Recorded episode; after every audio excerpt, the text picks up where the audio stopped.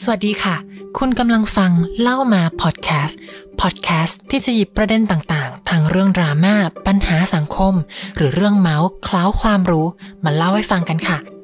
หัวข้อในวันนี้นะคะ คือเรื่อง n e t i q u e t มารยาททางสังคมบนโลกออนไลน์ค่ะ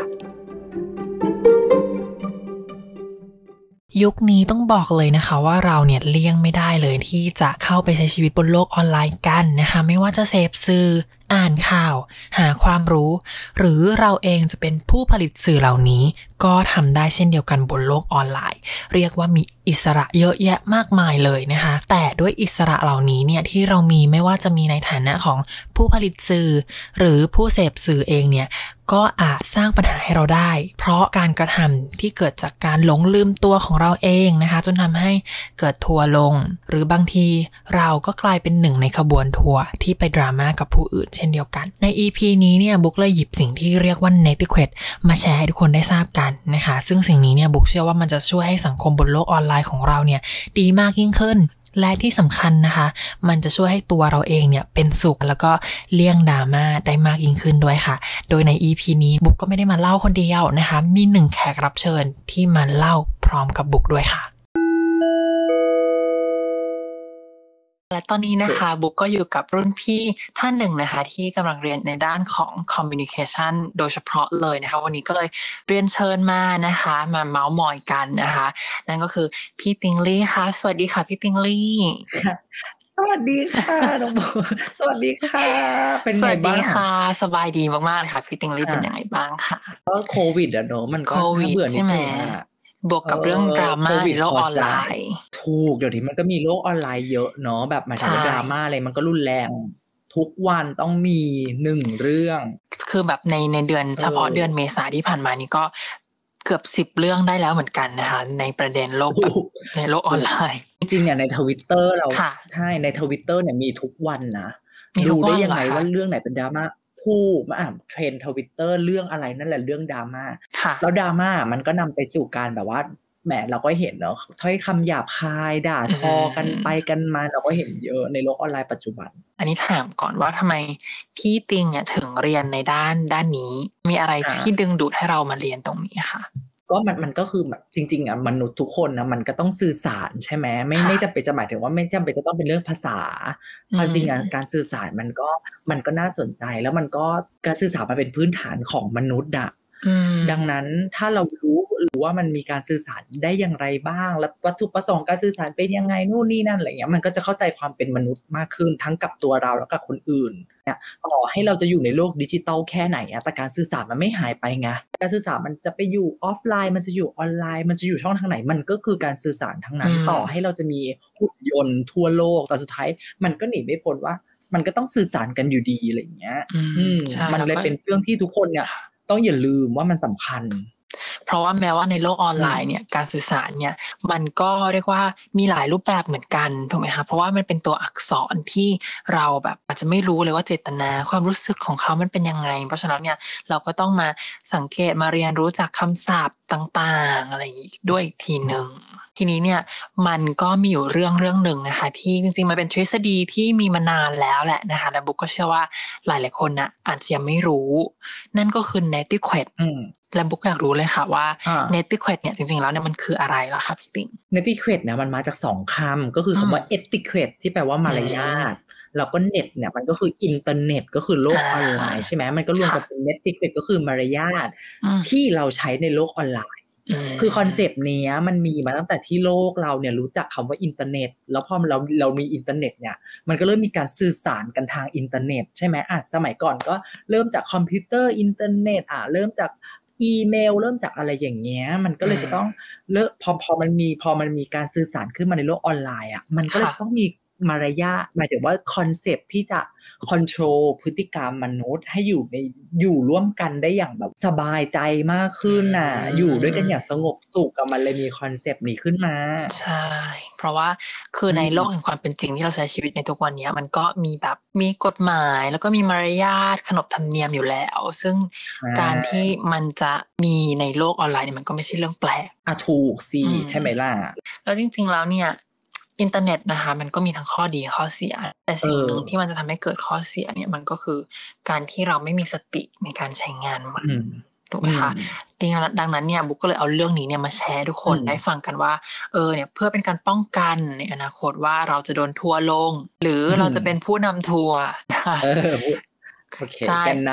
แกนนำก็ต้องป้องกันไว้ก่อนนะคะด้วย Netiquette นั่นแหละนะคะเดี๋ยวเรามาเริ่มดูข้อแรกกันก่อนเลยอ่ามาเลยค่ะ ดีค่ะ ข้อแรกนะคะ อันนี้เนี่ยเขาบอกเอาไว้นะคะว่า อย่าลืมว่าเรากำลังติดต่อสื่อสารกับ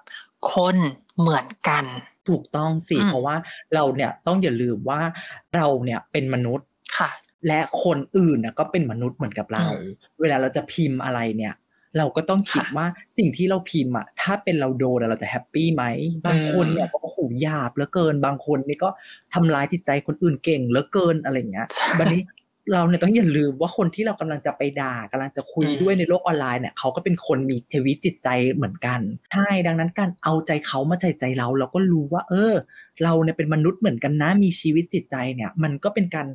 เออเรียกสติเราก่อนที่เราจะพิมพ์อะไรไปได้เหมือนกันอืมบางทีเนี่ยเราเข้าใจเนอะว่า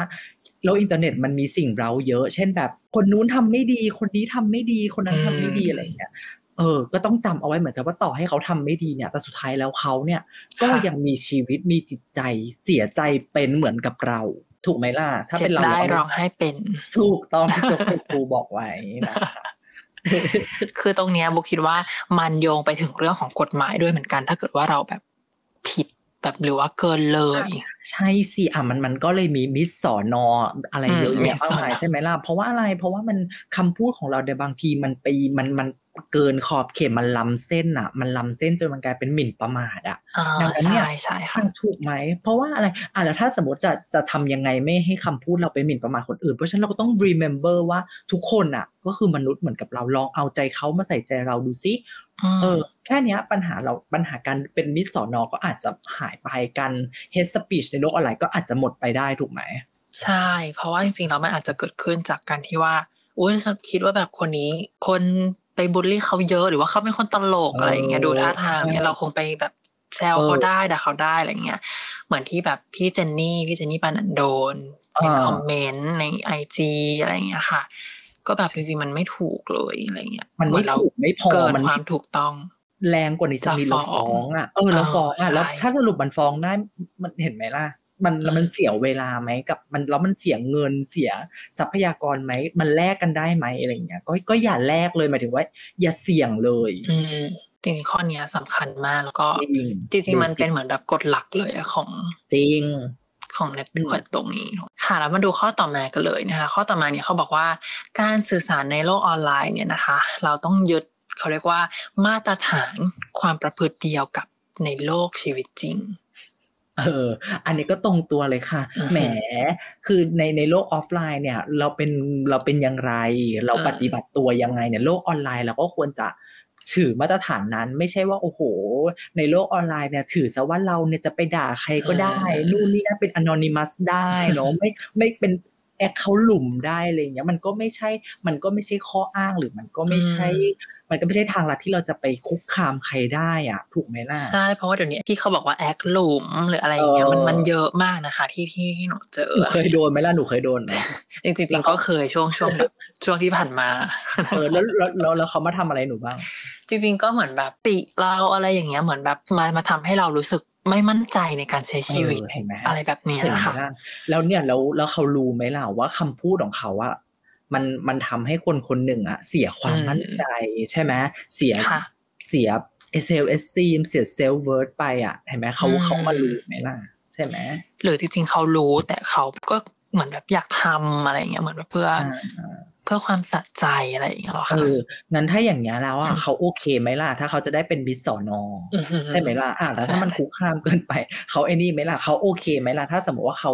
จะถูกเปิดเผยตัวตนนะว่าคนคนนี้แหละค่ะเป็นคนพูดคำหยาบอืมเออ เขาจะใช้ชีวิตจริงได้อย่างมีความสุขไหมล่ะ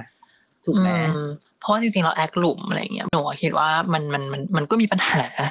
สำหรับคนที่สร้างแอคเคาท์แบบนี้ขึ้นมาบ้างเหมือนกัน คิดว่าอ่าใช่ ใช่ เพราะถ้าเขาสร้างมาเพื่อจะไปทำลายคนอื่นอะมันมันไม่มีประโยชน์ แล้วมันก็ผิดกฎหมายด้วยถูกไหมล่ะถ้ามันอืมเกินไป แต่ถ้าสมมติเขาสร้างแอคหลุมมาเพื่อเพื่อจะแบบเพื่อจะใช้ชีวิตปกติไม่ไปทำร้ายใครมันก็ไม่ผิดถูกไหมบุ๊กใช่ถูกต้องค่ะ เพราะฉะนั้นเนี่ยแล้วเขาก็เลยบอกว่าถ้าถ้าตัวจริงเป็นอย่างไรในโลกโซโซเชียลเนี่ยก็ควรจะทำอย่างนั้น เพราะว่าอย่างน้อยเนี่ยในตัวอืมจริงอะคุณคงไม่กล้าเดินไปด่าใครอยู่ดีๆก็มาด่าแบบว่าบุ๊กเธออย่างนั้นเธออย่างนี้ถูกไหมล่ะ แต่ถ้าในชีวิตจริงเขาไม่มีคนมากล้าด่าเธออะแล้วทำไมในโลกออนไลน์เขาถึงเขาถึงกล้าที่จะมาด่าล่ะ ถูกปะเพราะฉะนั้นน่ะเฮ้ย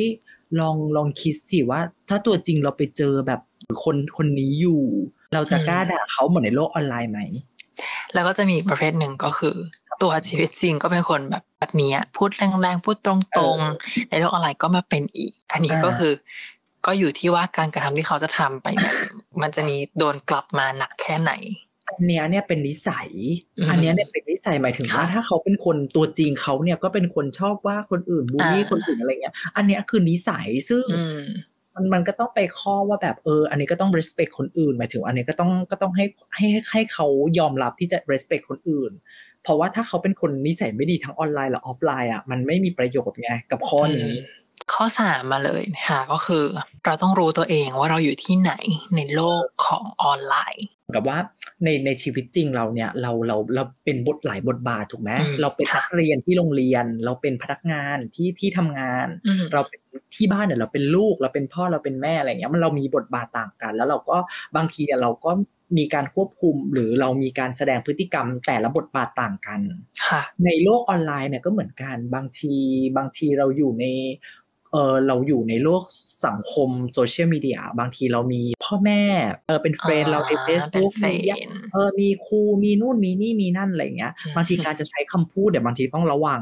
เหมือนกับว่าเราเนี่ยอะเราเราพูดคำหยาบใน LINE group ที่เป็นเพื่อนเราได้ถูกไหมแต่เราก็ปกติคงไม่อืมใช่เราก็คงไม่ใช้คำหยาบใน LINE group ครอบครัวถูกไหมเออมันในไลน์กลุ่มครอบครัวก็จะมีสวัสดีวันจันทร์ ใช่ เพราะฉะนั้นเนี่ยในในชีวิตในโลกออนไลน์เนี่ยเราก็ต้องระมัดระวังเหมือนกันว่าอืมเราเรากำลังอยู่ตรงไหน เรากำลังอ่าแสดงบทอะไรในในโลกออนไลน์ เพราะฉะนั้นการการ control ตรงเนี้ยก็จะเป็นอีกหนึ่งวิธีที่สที่จะทำให้เราไม่ไปทำร้ายใจคนอื่นในการสื่อสารบนโลกออนไลน์มอย่างนี้อืมจริงๆ เราก็มีสิทธิ์ในการที่จะเลือกรับ add สมมติว่าพ่อแม่ add มา เราก็ไม่ไม่เอาดีกว่า เพราะว่าเรารู้ว่าเราเนี่ยเป็นคนแบบแรงอยู่แล้วทั้งโลกจริงและโลกเสมือนโลกออนไลน์ถูกถูกเราก็เออไม่เอาดีกว่าเออก็ถ้าสมมติว่าเราเราตั้งปฏิฐานไปแล้วว่าเอค่ะอว่าว่าเนี่ยช่องทางเนี้ยจะเป็นช่องทางที่เราจะระบายอารมณ์กับชีวิตค่ะ ดาอะไรอย่างเงี้ย เพราะฉะนั้นอะเราก็ต้องจำกัดเพื่อนที่จะสามารถเห็นอืมตรงนี้ใช่ไหมคะ เราเราก็คค่ะงจะไม่ด่าแบบด่าด่าเขาเรียกว่าอะไรด่าพ่อแม่เราทั้งที่พ่อแม่เราเป็นเพื่อนในเฟซเรา เพราะว่าไม่งั้นอืมเธอก็ไปด่าเขาตรงๆเลยสิถูกไหมใช่ใช่เออแล้วเราก็คงจะไม่เอาข้อเรื่องที่บ้านของเรามา มาเล่าให้ทุกคนฟังอ่าถูกต้องแล้วแล้วเนี่ยแล้วมาถามสำคัญใช่แล้วรู้ได้ยังไงอะไรอย่างเงี้ยก็มาเล่าในเฟซไงเรื่องของแม่เออเพราะฉะนั้น เพราะฉะนั้นคือผลของการกระทำทุกอย่างในโลกออนไลน์ของเราเนี่ยเราก็ต้องรับผิดชอบกับผลนั้นอะใช่เราอะไรก็แล้วแต่ที่เราโพสต์ลงไปในออนไลน์ แล้วเมื่อเราตั้งว่ามันเป็นสาธารณะ เป็น Public เออ Post แล้วเนี่ยเราต้องยอมรับเลยว่าอะมันจะไปเร็วมากถูกเหมือนต้องกับรู้ที่มันมีตัวเองคลิปหลุดมีอะไรใหม่เนี่ยมันอ่าเร็วมากจนกลายเป็นแบบออกอ่าทีวีใช่หลายช่อง ใช่ เนี่ยเห็นไหมมันมันมันคือการที่เราเราพอเราไม่รู้เนี่ยว่าเราอืมว่าเราแบบ มันเป็นไปได้ที่ที่ ที่เรื่องราวของเรามันจะไปสู่สาธารณะอะใช่ถูเพกราะต้ฉะองนั้นเนี่ยเพราะฉะนั้นน่ะถ้ามันเกิดขึ้นแล้วว่ามันมันก็เนี่ยมันก็จะมีเอฟเฟกต์ตามเรามา เพราะฉะนั้นต้องรู้ตัวเองตลอดเรากำลังจะทำอะไรถูกไหมล่ะอืมอืมเพราะว่าการที่เราส่งต่อข้อมูลไปในสาธารณะแล้วไม่ใช่ว่ามันจะมีผลกระทบกับอย่างเรานะค่ะอย่าเออกลับมากับเราคนเดียวนะ แต่หมายถึงว่าผลกระทบมันก็ไปสู่สังคมเหมือนกันสมมติเราทำคลิปเราหลุดอย่างเงี้ย เฮ้ยสาธารณะเขาดูอะเขาก็อาจจะไม่หมายถึงว่า เขาอาจจะรู้สึกรู้สึกแย่มากๆกับสิ่งที่อ่าเกิดขึ้นก็ได้ถูกปะข้อสี่เขาค่ะบอกว่าเคารพเวลานะคะและการใช้แบนด์วิดต์ก็คืออะพูดตรงๆว่าค่ะเราในโลกออนไลน์นะมันสื่อสารกันง่ายถูกไหมบุ๊กแบบเธอส่งใช่ค่ะไลน์หาเจ๊เจ๊ส่งไลน์หาเธอไวอืมาก แล้วถ้าเราก็ต้องรู้จักกาลเทศะว่าอ่า ควรเวลาไหนไม่ควรส่งไลน์มา เช่น เราก็อืมคงจะไม่แบบทักไปหาเพื่อนที่ไม่สนิทตอนเที่ยงคืน แล้วบอกว่าเธอเราเราขอยืมถ้ามันไม่สำคัญจริง ๆ ถูกไหมอืมเออใช่มันค่ะก็เหมือนกับในสังคมอะเดี๋ยวนี้มันจะมีกรณีที่แบบว่า เออเจ้านายส่งงานมาให้เราในวันหยุดอ่าใช่ เออเห็นกันเยอะมาก ใช่ไหมเจ้านายส่งงานมาให้หลังเลิกงานแล้ว บางทีมันต้อง respect time ของกันและกันน่ะ คืออย่าคิดว่าโลกออนไลน์มันมันมันยี่สิบสี่ชั่วโมงอะอืมแล้วเราจะทำอะไรก็ได้บางทีมารยาทตรงเนี้ยก็สำคัญถูกไหมบางทีต้องระวังเลย แล้วก็การการจะส่งอะไรก็ตามแต่ก็ต้อง respect คนที่เราจะส่งเหมือนกันน่ะเช่นอืมสมมุติเราจะส่งรูปเราเราจะส่งรูปแบบอะไรที่มันน่ากลัวน่ากลัวน่าเกลียดอะ แล้วแล้วแล้วเราไปส่งเวลาที่เพื่อนกำลังกินข้าวอย่างเงี้ยมันมันเรื่องออกไหมเออมันใช่มันก็ค่ะมันก็ดูจะไม่มีมารยาทไปสักนิดหนึ่งเพราะฉะนั้นจะทำอะไรเนี่ยก็ต้องระวังอืมเออจริงๆตรงเนี้ยมันมันแต่ก่อนมันจะมีปัญหาหนึ่งนะคะช่วงที่อืมช่วงที่เหมือนแบบจะก้าวเข้าสู่แบบออนไลน์จ๋าๆแบบยุคเนี้ยค่ะอืมมันจะมีช่วงที่เราใช้อีเมลกันเยอะ แล้วก็ MSN ใช่ไหมคะอ่ามันก็จะเป็นเมลลูกโซ่แต่ก่อนแบบเออพี่ติงเคยได้รับไหมคะไม่เคยที่เหมือนจะแบบ จะมีซีซีมาเยอะๆเลยซีซีเออแบบเป็นร้อยร้อยร้อยร้อยคน แล้วก็เนื้อหาข้างในก็คือ ไม่มีอะไรเหมือนแบบไร้สาระแล้วสิ่งที่มันจะเกิดขึ้นก็คืออมเราจะรู้สึกรำคาญถูกไหมใช่พอรำคาญเราก็รู้สึกว่าแบบโอ้ยนี่ไม่มีมารยาทเลย อีนู่นไม่มีมารยาทเลยเนี่ยเห็นไหมภาพลักษณ์เราเสียหมดเลยนะอืม แล้วมันไปอืมรบกวนเวลาของคนอื่นเพราะฉะนั้นอย่าทำไงก็ให้ respect time ของคนอื่น แล้วก็ respect การสื่อสาร ยังไงก็ตามของคนอื่นให้ดี ข้อต่อมานะคะ ก็คือการทำให้ตัวเองดูดีในโลกออนไลน์ อืม ก็อย่างที่บอกว่าเราเราโพสอะไรมันก็รีเฟกเราทั้งนั้นนะบุ๊กคืออมเธอแบบหน้าตัวจริงสวยมากหน้าสวยมากอย่างเงี้ย แต่ว่าถ้าแบบถ้าแบบโอ้โหใน Facebook นี่คือโชว์แต่เนกาทีฟแต่ว่ามีเพื่อนห้าพันคนเลยนะ มีเพื่อนห้าพันคน แต่ว่าแบบแชร์แชร์รูปผู้ชาย แล้วก็คุกคามผู้ชายแบบอ่าโพสต์ คุกคามคนอื่นอย่างเงี้ย เธออืมเธอจะให้ห้าพันคนนั้นเขาแบบ ดีเลิศคนลุกใหม่อย่างเงี้ยมันก็ไม่ใช่ถูกไหมไม่ใช่เออมันก็ไม่ใช่เพราะฉะนั้นสิ่งที่เราโพสต์ทุกอย่างอะมันล้วนสะท้อนให้เห็นถึงภาพลักษณ์คนคนนั้น เพราะฉะนั้นอืมถ้าเราอยากให้ภาพลักษณ์เราเป็นยังไง ถ้าเราอยากให้ภาพลักษณ์เราดูดีน้อยอะมันก็ต้องสุภาพเนาะหมายถึงว่าคำพูดก็ต้องสุภาพ แต่ถ้าเราจะไม่ทำแบบนั้น ฉันจะมี freedom of speech คุณก็ต้องรับให้ได้ว่าลุคคุณอาจจะไม่ได้ดูสวยอืมในสายตาของเพื่อนทั้งห้าพันคนคุณในเฟซถูกไหมถูกคะต้องมันอืมก็ดูความเหมาะสม นะคะใช่ซึ่งมันไม่มีผิดถูกหรอกแต่มันอยู่ที่ว่าเอออ่าคนอื่นเขาจะมองเราเป็นแบบไหนเท่านั้นเองเราก็อ่าต้องยอมรับอืมจริงจริงๆแล้วก็อีกอย่างหนึ่งก็คือเรื่องของคอนเทนต์ที่เราทำลงไปในออนไลน์ก็เหมือนกันอ่าถูกอืมเหมือนบางเพจที่เขาอาจจะไม่ได้เปิดเผยตัวตน แต่เขามีคอนเทนต์ที่ดีมากเลยอะคนก็จะจดจำเขาในอ่าแง่ของคนที่เป็นแบบสิ่งดีๆให้กับสังคมของออนไลน์ อย่างเช่นยกตัวอย่างในค่ะด้านนางงามอ่าก็มีหลายรู้เพจ เช่นบุญรอดนะคะ ใช่เพจบุญรอดนะคะเออจิระอนันต์ใช่แต่อย่างไรก็ตาม เราก็จะบอกว่า มันก็ไม่มีใครที่จะ perfect ร้อยเปอร์เซ็นถูกไหมคะอ่าแล้วบางอย่างเนี่ย มันอาจจะดีสำหรับเรา แต่บางคนอาจจะไม่ดีก็ได้ อะไรแบบนี้อืมอืมนะคะอืมเราก็ต้องเข้าใจ เรียกว่าความหลากหลายนะตรงนี้ด้วยเหมือนกันนะคะอ่าเพราะฉะนั้นแล้วเนี่ยใช่ค่ะ ในข้อต่อมานะคะเพราะฉะนั้นอะไรนะเพราะฉะนั้นจะพูดว่าอะไรเพราะฉะนั้นแล้วเนี่ย เพราะฉะนั้นแล้วเรามาที่ข้อต่อไปกันดีกว่าโอเคโอเคค่ะข้อข้อต่อมานะคะแชร์ความรู้ในด้าน expert นะคะจากเออ expert คือคือในโลกออนไลน์แล้วเนี่ยมันอืมกลายเป็นพื้นที่สื่อสารก็จริงอะแต่ถ้าสมมติว่าเราเราสามารถที่จะทำให้โลกออนไลน์กลายเป็นพื้นที่ที่มีประโยชน์อะมันมันมันก็ดีนะคะ เช่นแบบค่ะการการแชร์ข้อมูลที่ ที่เป็นอืมเอ็กซ์เพรสเชี่ยวชาญทางนั้นนั้น หรือแสดงความคิดเห็นหรือข้อเสนอแนะที่ดีให้กับผู้อื่นอะไรเงี้ยมันมันมันดีกว่าการมามาวิพากษ์วิจารณ์เข้าใจไหมหมายถึงว่าใช่ค่ะในโลกออนไลน์เนี่ย ทุกคนโอ้โหอยากจะใส่ยับเลยเวลามีดราม่าก็อยากจะใส่ยับเลย เออ แต่ว่าแทนที่คุณจะใส่ยับอะแทนที่คุณจะวิพากษ์ด่าเขาว่าเฮ้ยจะดีกว่าไหมถ้าเราจะมาแสดงความคิดเห็น แล้วก็มีข้อเสนอแนะให้ให้กันอย่างสร้างสรรค์ก็คือสุภาพถูกไหมใช่ความรู้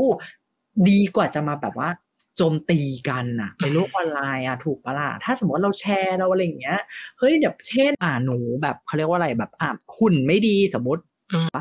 บุกอ้วนไม่สวยไม่เลิศอะไรอย่างเงี้ยอืมแทนที่จะแบบว่าเฮ้ยเนี่ยมีแบบมีเคล็ดลับจากผู้เชี่ยวชาญนะเขาแนะนำเอเออ ให้ดูแลใช่มันมันมันหลายวิธี ใช่มันดีกับแบบว่า อีอ้วนอีไม่สวยอันอย่างเธอเธอโดนว่าอะไร เธอโดนเธอโดนว่าอะไรบ้างหน้าแมนหน้าแม่อะไรอย่างเงี้ยเฮ้ยมันเนี่ยมันนึกออกไหมแล้วถามว่าแล้วแล้วเขาต้องการอะไรจากจากสิ่งเหล่าเนี้ยมันไม่มีไงใช่แต่มันยังไงอะแล้วมันผิดอะไรอะถูกปะล่ะการแบ่งปันความรู้ของผู้เชี่ยวชาญนะคะ เราอาจจะไม่ได้จบด็อกเตอร์เออเราก็จงสามารถแชร์ข้อมูลได้นะคะอืมสมมติว่าเราจบในเอกภาษาญี่ปุ่นเนี่ย เราก็ทำเพจสอนภาษาญี่ปุ่นมาเออถูกไหมคะหรือบางทีเราก็จะเห็นแบบ เทนหรือว่าเป็นแบบคอนเทนต์เป็นตรงเพจอะไรอย่างที่แชร์ข้อมูลใช่เรื่องการกินเรื่องสุขภาพ ภาษาหรือยุคนี้ก็เป็นเรื่องบิตคอยต่างอ่าคือคือในโลกปัจจุบันน่ะอืมเราเราจะเห็นมากกันเยอะใช่ไหมค่ะมันหมายถึงว่าคนที่คนที่ไปดราม่าเนี่ยก็อาจจะมีความคิดเห็นที่ไม่ตรงกันๆอืมเพราะฉะนั้นเนี่ยจะดีกว่าไหมถ้าเราจะแชร์ แทนแชร์ความรู้ซึ่งกันและกันอะดีกว่ามานั่ง บูลลี่กันไปบูลลี่กันมาไม่จบไม่สิ้นถูกไหมใช่ใช่เออค่ะเพราะฉะนั้นเนี่ยเราก็อะอย่างสมมติอะมีปัญเอ่อมีประเด็นเรื่องนี้เราก็บอกว่าเฮ้ยเนี่ยเรามีความรู้ตรงเนี้ย มีคนที่มีอ่าความรู้ตรงเนี้ยเฮ้ยมาแชร์ประสบการณ์ตรงนี้ มาแชร์เคล็ดลับมาแชร์ concept ตรงนี้มันมันดีกว่าการมาแบบว่าใส่กันในโลกออนไลน์อะอืม เพราะมันเออก็ไม่ได้มีประโยชน์อะไรเลย มีแบบเขาเรียกว่าเชี่ยวชาญด้านไหนอยากแชร์แชร์เลยนะคะถ้าคิดว่าแชร์สิ่งที่เราแชร์เนี่ยมันมีประโยชน์เป็นคนที่กินอาหารให้เราดูนั่นก็ถือว่าเป็นการแชร์จากผู้เชี่ยวชาญเหมือนกันสำหรับบุ๊กนะคะถูเพกราะแบบถูกอืมอืมใช่ใช่เพราะเป็นเรื่องของตำราหนังสืออย่างเดียวใช่เขามานั่งดีด้วยกินซ้ำมันเป็นเรื่องของจิตวิทยาที่เราแบบโอ้ยมันมันมันใช่ฟินดีเนาะเราเห็นคนกินอร่อย อ่าถูกไหมล่ะถ้าเราไม่เห็นคนมานั่งเทน้ำปลาร้าให้เราดูอะแล้วใช่กินโชว์พี่เราพิมพ์ริพายมากินน้ำพริกเออให้เราดู มันเหมือนมันเป็นการเพิ่มความหลากหลายในแบบคอนเทนต์แล้วก็สร้างความแปลกใหม่ที่ทำให้เรารู้สึกว่าตื่นเต้นทุกๆครั้งในการใช้งานออนไลน์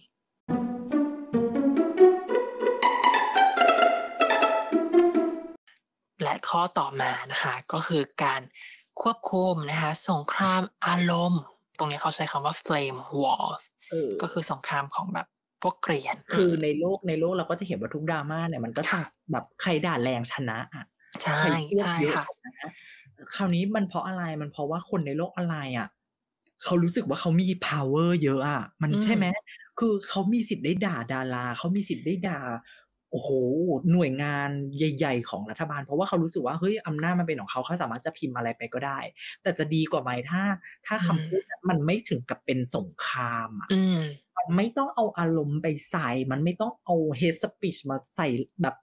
วิพากษ์วิจารณ์อะได้ใช่คิว่าได้แต่แต่ อารมณ์ที่มันใส่มันมันบางทีเราต้อง control ตัวเองให้ได้อะใช่สมมติว่ามันมีการขัดแย้งกันในเรื่องของความเห็นต่างอืมการคอนโทรล power ของตัวเองในโลกอืมออนไลน์ เพื่อมันเมื่อเพื่อไม่ให้มันเกิดสงครามกันเกิดขึ้นอะมันก็ค่ะเป็นอีกหนึ่งวิธีที่จะ control ไม่ให้ไม่ให้เขาเรียกว่าสังคมออนไลน์มันมีแต่ไฟอะ มันใช่วุ่นวายอืมใช่ไหมเออ อันนี้ก็เป็นอีกหนึ่งเคล็ดลับที่จะทำให้เราแบบ เวลาจะพิมพ์อะไรก็ต้อง เฮ้ยควบคุมตัวเองให้ได้ แล้วก็คิดถึงใช่คนที่จะตามมา คือหนูว่าสังเกตได้ว่าหลายหลายหลายๆคนที่หนูเห็นในหลาย ๆ โพสต์เนี่ย คือเหมือนต้องการคอมเมนต์เพื่อที่จะแบบอะให้คนมากดไลค์เยอะเออๆชอบสร้างคอมเมนต์ใต้เพจดังอะไรแบบเนี้ยอืมซึ่งอ่ามันอาจจะเป็นถ้าสมมติว่าสิ่งที่เราพิมพ์ไปมันไม่ได้สร้างความเดือดร้อนมันไม่ได้สร้างสงครามมันใดๆอารมณ์ใดๆเนี่ย ก็ไม่เป็นไรนะคะ แต่ก็ให้มันมีขอบเขตของแบบ ความเหมาะสมละกันอะไรอย่างเงี้ยนะคะคือท้ายที่สุดอะการการการบูตการแบบ ให้ใส่กันอะอืมมันก็มันมันก็ล้วนแต่ทำลายจิตใจซึ่งกันและกันทั้งนั้นแหละทั้งถูกต้อง เพราะว่าเราด่าเขาเขาก็ด่าเรากลับถูกไหมล่ะเขาเราก็ด่าใช่กันไปด่ากันมา มันไม่มีใครได้ได้ได้อะไรจากเรื่องนี้หรอก เพราะฉะนั้นอะการการไม่สาดเสียเทเสียกันไป แล้วการแบบเออการวิจารณ์กันด้วย วิพากษ์วิจารณ์ด้วยพื้นฐานของความแบบดีมีควาเหมตุพอผดีลเออมันก็เป็นการอืมไม่ไปต่อสงครามให้มันแบบ คอนโทรลไม่ได้ ใช่ใช่ค่ะ แล้วตรงเนี้ยมันจะโยงมาที่ข้อต่อไปก็คือเรื่องของการเคารพความเป็นส่วนตัวของผู้อื่นต่อมาเรื่องของดราม่าอืมอืมเออเขาเรียกว่าเป็น thesis ที่เราเรียนที่เป็น video content นะคะอืมคือเหมือนมันจริงๆแล้วมันก็เป็นการทดลองอย่างหนึ่งที่มันมีบทมันมีการอ่าเตรียมสคริปต์อืมอืมซึ่งตรงนั้นเนี่ยเขาก็เปรียบเสมือนตัวละครถูกไหมคะอืมแล้วทีเนี้ยบางคนที่อาจจะแบบโมโหโมโหจริงๆแหละ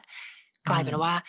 ไปคุกคามไปด่าไปละเมิดอืมเขาถึงขั้นพื้นที่ส่วนตัวในพื้นที่ออนไลน์ของเขาอืมเอง ซึ่งตรงเนี้ยจจริงจริงๆอะไม่ไม่ใช่แค่เคสนี้หรอกกับทุกเคสค่ะนั่นแหละบอกบางทีบางทีการที่ในโลกออนไลน์อะเนอะใครใครจะแบบค่ะ direct message มาหาเราอะมันมันก็ถือว่าแบบสื่อสารกับเราโดยตรงแล้วใช่ไหมบุ๊กมันใช่มันมันมันเข้าหาเราได้ง่ายมากเลยเนาะอืมเออค่ะเพราะฉะนั้นเนี่ยเมื่อมันง่ายอะสังคมมันง่ายอะ มันการเข้าไปใน privacy ใครสักคนมันง่ายบางทีคิดว่าจะทำอะไรก็ได้ไงทุกคนเนี่ยมี device เป็นของตัวเองเนาะมีอืมแอคลูปมีโซมีทวิตเตอร์มีอะไรอย่างเงี้ยไว้ไว้ไว้ express feeling หมดแหละอืมบางทีเนี่ยการไปละเมิดเขาด้วยกันเอาเขามาแฉอ่าเอาเออ เอานี่ฉันรู้มาเนี่ยมันคือการละเมิดเขาอะบางทีบางทีมันมันแย่นะ มันอาจจะเอาทำแล้วอให้ย่างคนนี้ไหมคะสิ่งที่เขาโพสต์มันเขาตั้งเป็น เขาตั้งเป็นสาธารณะแล้วเหมือนเราก็เถียงกับว่าเอ้าก็เขาก็เธอตั้งเป็นสาธารณะเองนี่ ไม่แต่เขาไม่เปิดเผยตัวตนไง หมายถึงว่าอ่าถ้าสมมติถ้าสมมติสมมติเจ๊แบบมีค่ะ anonymous anonymous อืมของเจ๊ชื่อว่า กูริโกะอย่างเงี้ยเอากูริมาแฉว่าคืออีนี่ค่ะอ่ามัมันคืออ้าวถ้าฉันอยากให้ทุกคนรู้อ่าฉันบอกเอง ไม่ใช่อืมหน้าที่เธอถูกไหมค่ะฉันโดนแฉมันอาจจะนำมา ซึ่งเจ๊อาจจะฆ่าตัวตายก็ได้อะ เจ๊อาจจะใช่ใช่ค่ะเออถูกไหมเพราะฉะนั้นการ respect คนอื่นอะมันมันมันโดยเฉพาะใน privacy คือสิ่งเหล่านี้เราจะต้องเรียนรู้กันว่าอะไรที่เราทำได้แล้วไม่ได้เพราะว่าโลกออนไลน์ มันมันใหม่สำหรับเราเนอะเออจริง ๆ มันเราต้องมาตกลงกติกากันอะ netiquette ตรงเนี้ยก็เป็นสิ่งสำคัญที่จะมาอืมกำหนดกติกาอยู่ร่วมกันได้ว่าเฮ้ยแบบเนี้ยมันผิดก็ทายมันก็สื่อสารกันด้วยตัวอักษรซะส่วนใหญ่ ถ้าไม่ได้เป็นการวิดีโอคอลอะไรกันนี้นะคะ อืมเพราะตัวอักษรเนี่ยเราก็ไม่รู้ว่าอารมณ์มันจะเป็นยังไง ซึ่งถ้าเกิดว่าเราเป็นคนคิดเยอะ หรือเราเป็นคนที่ sensitive อ่อนไหวง่ายเออมันก็ยิ่งจะแบบเสี่ยงต่อการเกิดเขาเรียกว่าอืม ความเครียด ภาวะความเครียดปัญหาด้าน mental health ที่มันจะจริงตามมาสมมติเจ๊มีอุปกรณ์สื่อสารของเจ๊อืมมันก็มันก็ไม่ควรที่จะมีใครมารู้อ่าความลับเจ๊ต่อให้จะเป็นแค่รูปใน photo คุณก็ไม่มีค่ะสิทธิ์หรือแชทไลน์คุณก็ไม่มีสิทธิ์อ่านถูกไหมดังนั้นตรงเนี้ย respect กันหน่อยเพราะว่ามันมีมารยาทไหมล่ะ ถ้าสมมติเจ๊จะบอกเออบุ๊กเจ๊ขออ่านแชทไลน์โดยที่ไม่ไม่ขออนุญาตอะไม่ขออนุญาตอะเดินไปหยิบโทรศัพท์มาแล้วมาเปิดอะอืม เออเกินความพอดี เกิน ถ้าเจ๊อยากรู้เรื่องของหนูอะเจ๊ก็ควรค่ะจะขออนุญาตหนูก่อนถูกไหมถูกแบบว่าต้องเจ๊ขออ่านไลน์หนูคุยกับแฟนหน่อยอย่างเงี้ยเออแล้วหนูก็อนุญาตเจ๊ไหมก็เรื่องของหนูถูกไหมล่ะเอใช่อถ้าถ้าไม่อนุญาตเจ๊ก็ไม่มีสิทธิ์ดูไงง่ายมา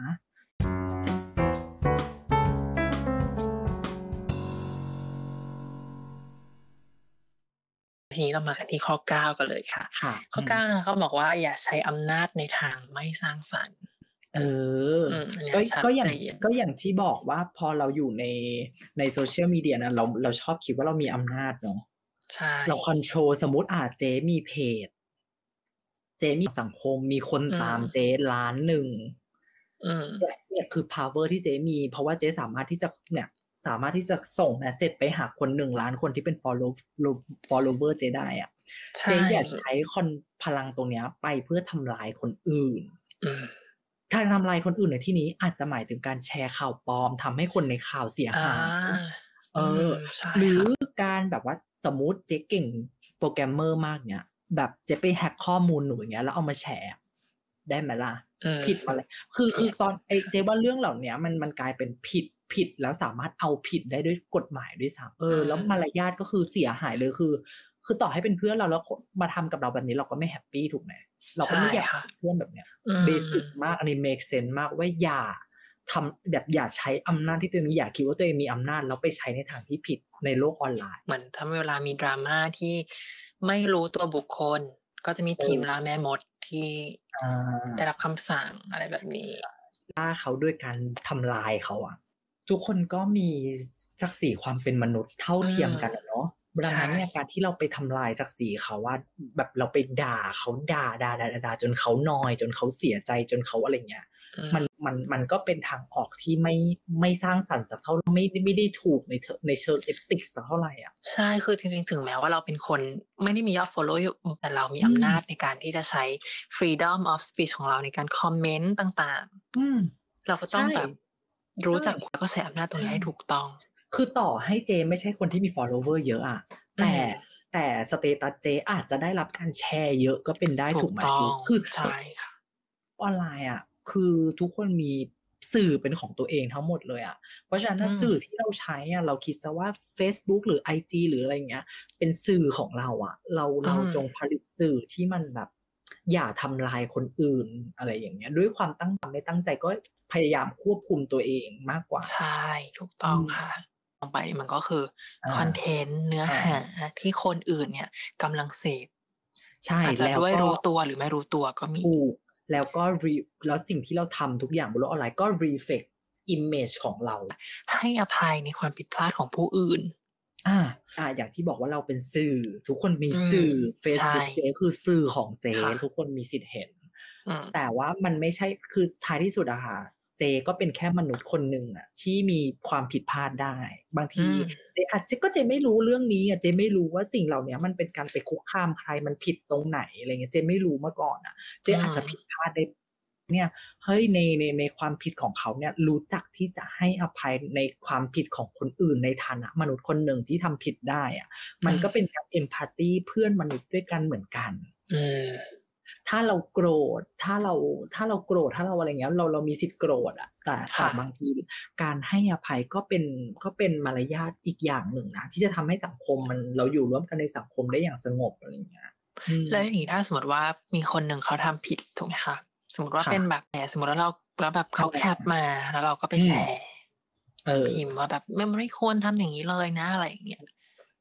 ได้แน่นอน เพราะว่าเพราะว่าเพราะว่าเขาสามารถโกรธได้เราสามารถวิพากษ์วิจารณ์เราสามารถคอมเมนต์ได้ แต่สุดท้ายคำคอมเมนต์นั้นน่ะ ก็ขอให้เป็นการแสดงความคิดเห็น แล้วก็เสนอความคิดในในเชิงดีอะในในเชิงอย่างน้อยก็เบสิกด้วยความเคารพซึ่งกันและกันอะ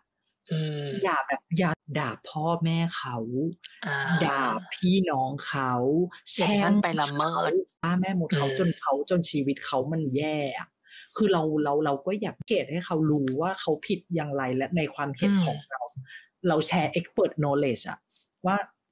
เฮ้ยไม่ไม่ได้นะ แบบนี้มันมันมันไม่ถูกต้องใน concept ของ gender equality อะไรก็ว่าไปถูกปะเออ แต่อย่าเที่ยวแบบว่ารู้ตัวว่าเขาทำผิดแล้วเขารู้สึกเฮ้ยเขาเขาเสียใจกับสิ่งตรงเนี้ย เราจะให้อภัยเขาได้ไหม แล้วถ้ามันถ้าถ้าเราไม่ให้อภัยคำถามต่อไปก็คือแล้วเราต้องการอะไรอะเราจะให้เขาทำอะไรต่อ ถ้าเกิดว่าเขาออกมาขอโทษแล้ว